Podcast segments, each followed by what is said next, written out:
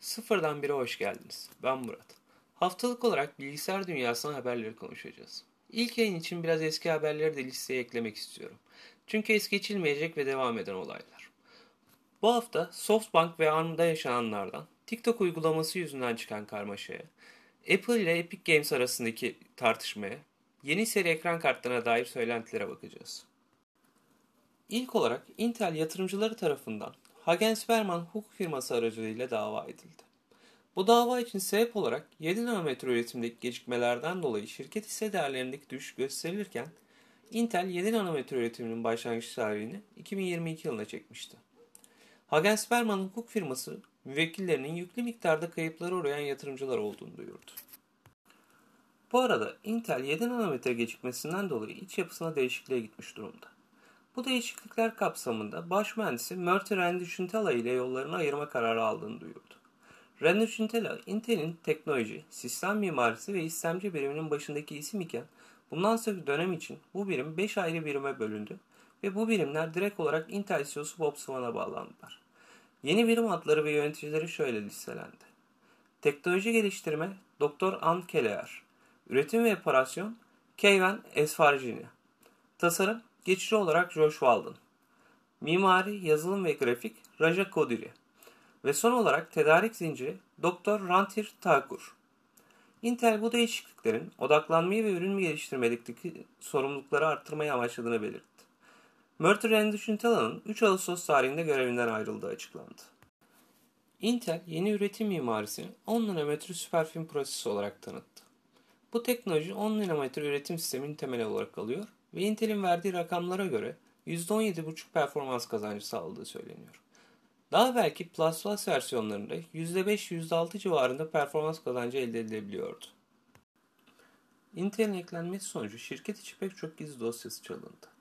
Şimdilik bu dosyaların 20 GB kadarı sosyal medya üzerinde dolaşıyor. AMD, Intel'in Alder Lake S işlemcisi patentine benzer bir patent almış durumda. Bu patent büyük küçük çekirdekler üzerine bir patent. Hakkında pek bir bilgi olmasa da eldeki bilgiler bu patentin daha çok taşınabilir cihazlar tarafına yönelik olduğu gibi. Tabi bu patentin fiziksel bir ürüne dönüşüp dönüşmeyeceği durumu var. AMD'nin RDNA2 temelli ekran kartlarını Ekim ayında tanıtacağı, 16 ve 12 GB versiyonlarının olacağı, çekirdek hızı olarak 2.2 GHz'e ulaşacağı hakkında söylentiler var. AMD'nin Zen 3 mimarisi için 4000'li isimleri atlayıp direkt olarak 5000'li isimleri kullanacağı söyleniyor. Sebep olarak ise laptoplarda kullanılan Zen 2 serisi işlemcilerin 4000'li isimleri kullanmasından dolayı oluşabilecek kafa karışıklığını önlemek olduğu söyleniyor. Bu arada AMD geçtiğimiz günlerde A520 chipsetli anakartlarını tanıttı. Bunlar giriş seviyesi anakartlar ve A320 serisinin devamı olarak görülüyorlar. Bu anakartların özellikleri CPU grafik kart desteği PCI Express 3.0 16X, CPU depolama bağlantı desteği PCI Express 3.0 CPU USB port desteği bir adet USB 3.2 Gen 2. Nvidia'nın 31 Ağustos'ta yeni ürünlerini tanıtmaya başlaması bekleniyor. Şu anda Nvidia'nın Twitter sayfasında bulunan geri sayım 31 Ağustos tarihini işaret ederken bu tarih aynı zamanda GeForce isminin satışa çıkışının 21. yılını gösteren tarih. Nvidia'nın 3 kartı tanıtması bekleniyor. Tam olarak isimleri netleşmese bile eldeki bilgiler bu kartların TI versiyonu 24 GB hafızaya sahip olacağı, 384 bit veri yoluna sahip olacağı ve Eylül ayının ikinci yarısına çıkacağı. 80 versiyon 10 GB hafızaya sahip olacağı, 320 bit veri yoluna sahip olacağı ve Eylül ayının ortasına çıkacağı. 70 versiyon 8 GB hafızaya sahip olacağı, 256 bit veri yoluna sahip olacağı ve Eylül ayının ikinci yarısına çıkacağı yönünde.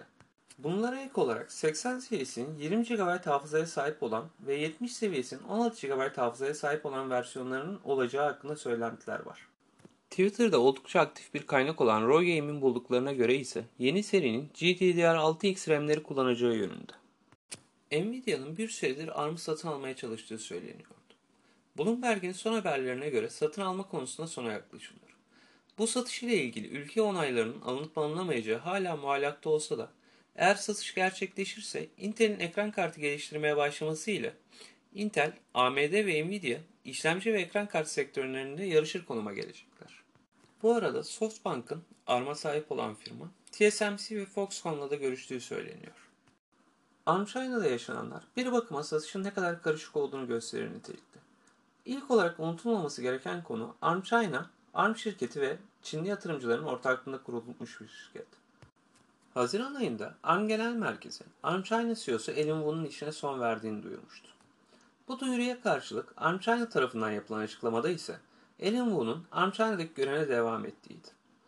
Aynı gün ARM China'nın en büyük hissedarı konumunda bulunan Hop Yatırım Ortaklığı'nın yaptığı açıklamada ise yapılan soruşturma ve birden çok kaynaktan alınan bilgilere göre Elin Wu'nun şirket kurallarına aykırı olarak hareket etmesinden dolayı şirketten ayrılması gerektiğiydi. Son olarak Alan Wu'nun kendi güvenlik birimini işe aldığı ve ARM'dan gelen görevlileri ARM China'ya ait olan yapılara girişlerini yasakladığı hakkında bir söylenti ortaya çıkmıştı. Bu noktada Çin yasalarına göre Alan Wu'nun şu anda görevinden ayrılması sorunu değil. Ama bu durum diğer uluslararası şirketlerin Çin'de yatırım yaparken daha dikkatli olmalarına sebep olacak gibi görülüyor. Amerika hükümeti aktif sosyal medya platformlarından TikTok'un 45 gün içerisinde sahipliğinin Çin menşeli bir şirketten ABD menşeli bir şirkete geçmemesi durumunda yasaklı uygulamalar listesine alınacağını duyurmuştu. Bu duyurunun ardından Microsoft TikTok satın almasının 15 Eylül'e kadar sonuçlandıracağını bildirmişti. Ardından ise TikTok için yeni bir alıcı olarak Twitter ortaya çıkmıştı. Son günlerde ise ortaya çıkan alıcı olarak Oracle gösteriliyor. Bu arada TikTok Amerikan yönetimini dava etmeye hazırlanıyor. Mozilla Tayvan ofisini kapatacağını ve bunun 250 kişi işsiz bırakacağını duyurdu. Bu miktar aynı zamanda Mozilla'nın çalışanlarının dörtte birine denk gelmekte. Mozilla'dan yapılan açıklamaya göre bu durumun sebebi olarak pandemiden evvel yapılmış planların pandemi döneminde işlenemez hale gelmesi gösterildi. Açıklamanın devamında kazançlarını birden çok alana yaymak için ücretli servislerine yoğunlaşacaklarını belirttiler. Epic Games, Apple ve Google'a dava açtı. Olayın gelişme şekli Epic Games'in Fortnite için para birimi olan V-Bucks fiyatını %20 düşürerek kendi ödeme platformu Epic Direct Purchase'ı ödeme ekranına eklemesinden sonra Apple tarafından bu durumun App Store kurallarına aykırı olduğunu ve bütün uygulama içi satın almaların Apple'ın ödeme sisteminden yapılması gerektiğini bildirmesinden sonra App Store'dan kaldırılmasıyla oluştu. Bunun üzerine Epic tarafından yapılan açıklamada Amazon, McDonald's, Uber ve benzeri uygulamalar örnek gösterilerek karara eriştirildi ve mahkemeye başvurdular. Ardından Fortnite Google Play Store'dan da aynı gerekçeler gösterilerek kaldırılınca Google'da davaya eklendi. Ve sonrasında ise Epic Games tarafına Spotify katıldı. Bu arada bütün bu kargaşanın temelinde Apple'ın normal uygulama satışına ek olarak uygulama içi satışlardan da %30 ücret almasıydı. Bu arada Apple, Epic Games'in Developer Tools bağlantısını da keseceğini duyurdu. Bu durum Unreal Engine'de yazılmış oyunların da Apple ürünlerine güncelleme alamamasına sebep olacak başka bir nokta. DRAM Exchange'e göre DRAM ve NAND çiplerde %10 fiyat düşüşü öngörülüyor. Sebep olarak ise server piyasası ve uluslararası şirketlerin pandemi sürecinin başında yaptıkları stoktan dolayı yeni ürüne ihtiyaç duymamaları ve bu yüzden üreticilerin ellerinde fazladan stok kalmış olması gösteriliyor. Digitimes.com'un haberine göre bu durumun 2021'in ilk yarısına boyunca süreceği söyleniyor. IBM yeni işlemcisi IBM Poweron'u tanıttı. IBM Poweron için şirketlerin hibrit bulut bilişim ihtiyaçları için geliştirildiğini, enerji verimliliği ile performans odaklı olduklarını, işlemcilerin yeni nanometre mimarisi ile tasarlandığını söylüyor. Google, Kaliforniya'da yaşayan Android kullanıcılarını kapsayan bir beta test başlattı. Bu testte Android telefonlarla deprem tespit sistemi kurmayı planladıklarını açıkladılar.